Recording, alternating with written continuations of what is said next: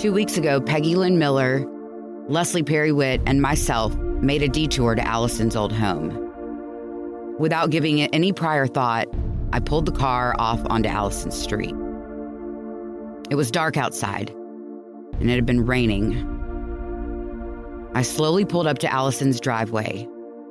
No one said a word.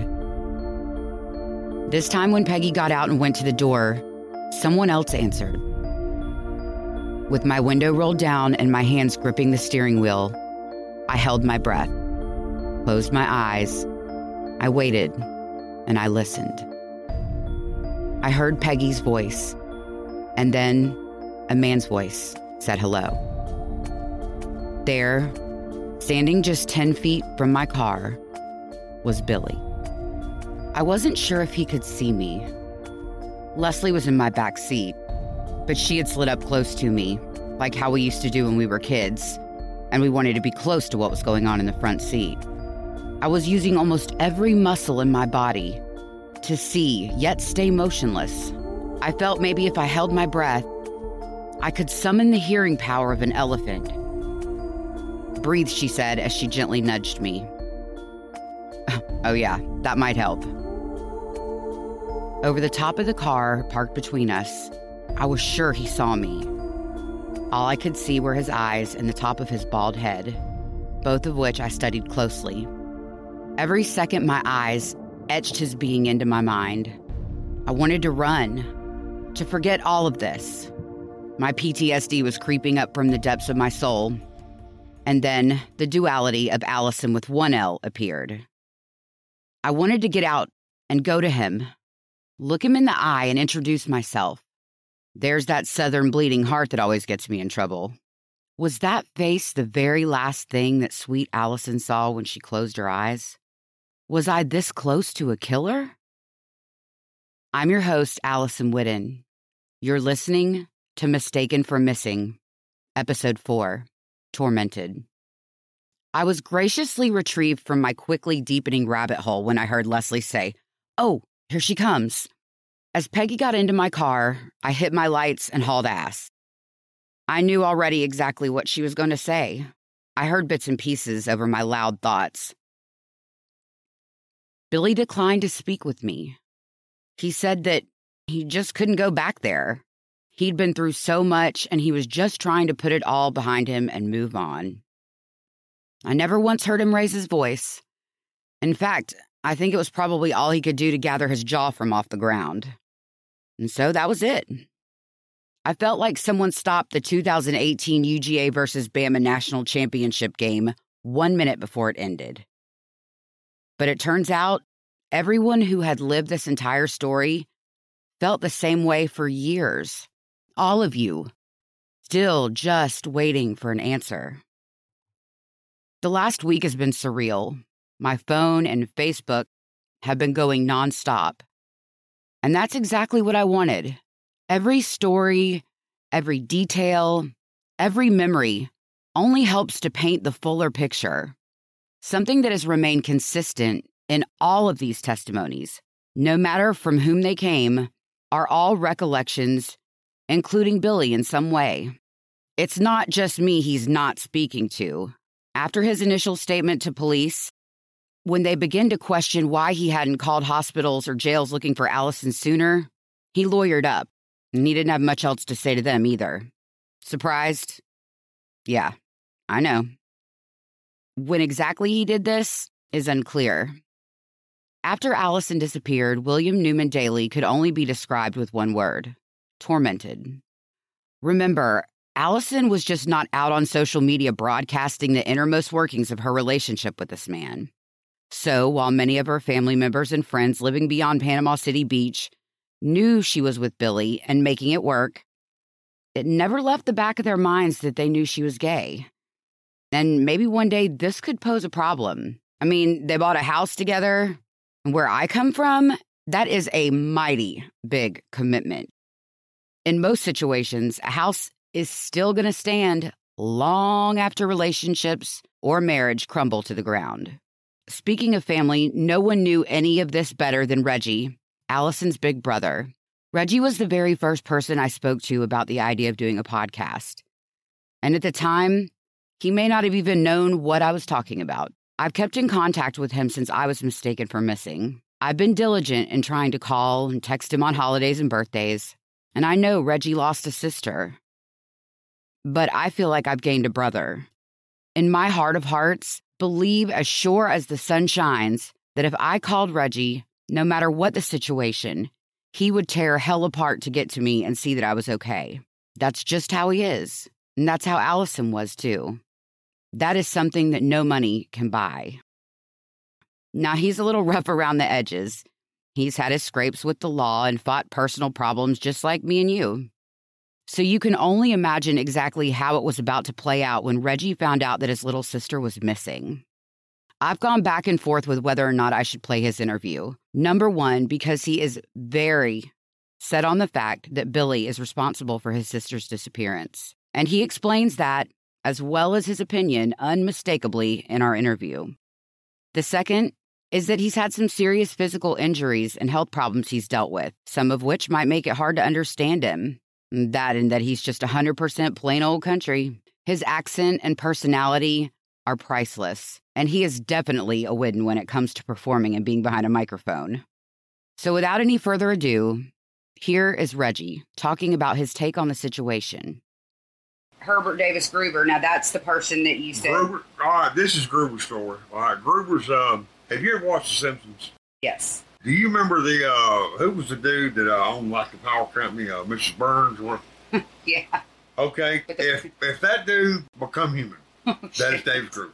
Uh, I've never seen anything like this in my life. I'm telling you the exact truth. I just described him to the detail. The most amazing thing. Remember, Davis Gruber was Allison's friend and drug dealer that lived in the neighborhood. But now, when I went to Gruber's house, I went there in a little bit of unfairness uh, because uh, my sister was missing. Uh, uh I pretty you, much, I, I would, they would get a knock from me but shortly after the knock, I was inside the house and all up in, you know what I'm saying? Uh, it says condition agitated on here. and uh, so I went up there. Uh, uh, Gruber uh, very quickly showed me that uh, that he did not hurt my sister.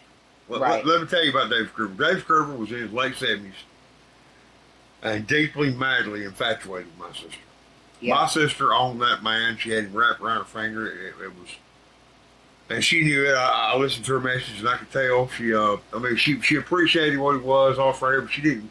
She was, couldn't love him the way he did her. Cool, but uh, him hurting my sister could not and did not happen. Right. Okay.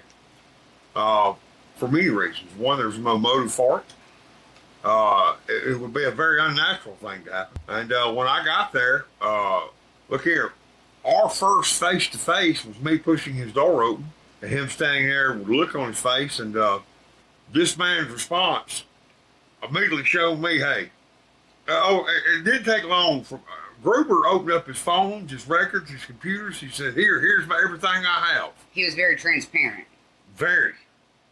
And helped me. I'm talking about, look here. Is he the one that went with you with the backhoe situation? He paid for it. I done the operation. He paid for it. Okay, that's cool. Uh, but he done much more than that.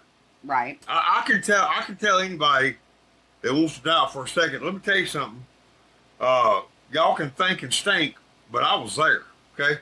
And uh, Davis Gruber did not hurt me. Right. William Daly did, and I can tell you uh, the exact minute that I knew that he did. Okay.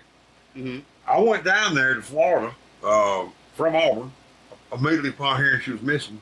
Took off from work. I mean, dropped my wrenches, told my boss I'm out of here. Got the truck, bam. Mm-hmm. When I got down there, I was calling Billy on the way, and he was like, he was telling me about this Gruber. Oh, well, see, everything I'd been told from Austin, I, I'm a Billy supporter. So I'm, I'm contacting Billy on the pretense of, hey, we've got to find Austin. Right. Well, I'm listening to him. He thinks I'm listening to him. Well, we're talking. Well, I get down there, and uh, Billy, I guess there was something different about me, or uh, I've been told this, and, and, looking back, I can see where I guess it was like this. Uh, when I arrived on scene, uh, it was a different Reggie. Right. It was a Reggie of uh, concern. Uh, well, no, it was a Reggie of uh, there's a robotic mission going on. Oh. Uh, I, am uh, words. Uh, I, you're not fooling me, getting over me. It's gonna. Be, I want some facts. I want some truth. I want something in my face right now. Produce. Or yeah. Else, yeah. And uh, Billy, uh, think two things happened. One is he seen me. Me and Allison look a lot alike. Okay. Uh, yes, I can definitely vouch I mean, very, very, much alike, and uh, we, we acted a lot alike. There, there was a lot, you know, and seeing me, that had an effect on him. And then too, the fact that uh, he seen Allison in a different light. The Allison he had pushed over and strangled was now a man that was standing there telling him, "Hey, promise you this: there's not one ounce of fear of William Dudley in these bones." Right. Last week, I mentioned the tape. This, as you may remember, is the narrative of what happened to Allison and what may have caused her demise. It also alludes to several places that her remains may or may not have been. Sadly, this confession of sorts is not admissible in court due to Florida being a two party state. This is all something that is beyond sane in my eyes. I'm sure you guys feel the same way. At times throughout the last week, I felt like just knowing about it and its content has put myself and others in danger. This is not me being dramatic either. If law enforcement would be of no help, then by God, Reggie was going to help himself, even if that meant going straight to jail. You'd have to be mighty damn convinced of someone or something to be willing to go straight to jail if you got caught or possibly even killed. Florida is also a stand your ground state. Mr. Daly was on high alert that summer. People had tormented him and vandalized his house. There are public arrest records that speak to the fact that he was dealing with his own helping of grief and misplaced emotion. I know, though, more than one person would gladly swear in a court of law that during those summer months, his walls were adorned with multiple guns and firearms and rounds of ammunition. Billy just seemed to fall deeper and deeper into despair. The state of Florida knew they were present in his home also, which is another thing that's crazy. Because if it's a matter of public record that you suffer from mental illness and have a history of violent behavior, seems like you shouldn't be allowed near weapons. I guess lawyering up makes you invisible and untouchable. Just as fall was beginning to work its way down south, so was Big Brother Reggie. On September 19th, 2016, Reggie decided he would also take matters into his own hands when it came to his baby sister. That's right, while Billy was out of town, Reggie proceeded into the backyard of his sister's former home and began to dig with his recently rented excavator. Oh, and that was courtesy of Davis Gruber. I mean, you heard Reggie. So, what would lead him to do such a thing? Why there? Why now? We agree you'd have to be willing to bet your life on it. So, was it true? What could make him finally decide to take the law into his own hands and go for it? Let's just say the confession and word on the streets was that she hadn't been killed by her friend and drug dealer, Davis Gruber. She never left to start a new life. She had been there the whole time. And where exactly was that, you ask? Well, buried in her own backyard. Thank you all so much for listening and following Allison's story. Don't miss next week's episode. Be sure and tell a friend and follow or subscribe today wherever you get your podcasts. Oh, and leave a five star review. Mistaken for Missing is a weekly podcast available every Wednesday evening. Follow us on Facebook and Instagram or visit mistakenformissing.com for the latest episodes and information regarding the case. If you have any information regarding the disappearance of Kelly Allison Whitten, please contact the Bay County Sheriff's Office at 850 747 4700. Until next week, stay safe I'm Allison Whitten, and this is Mistaken for Missing.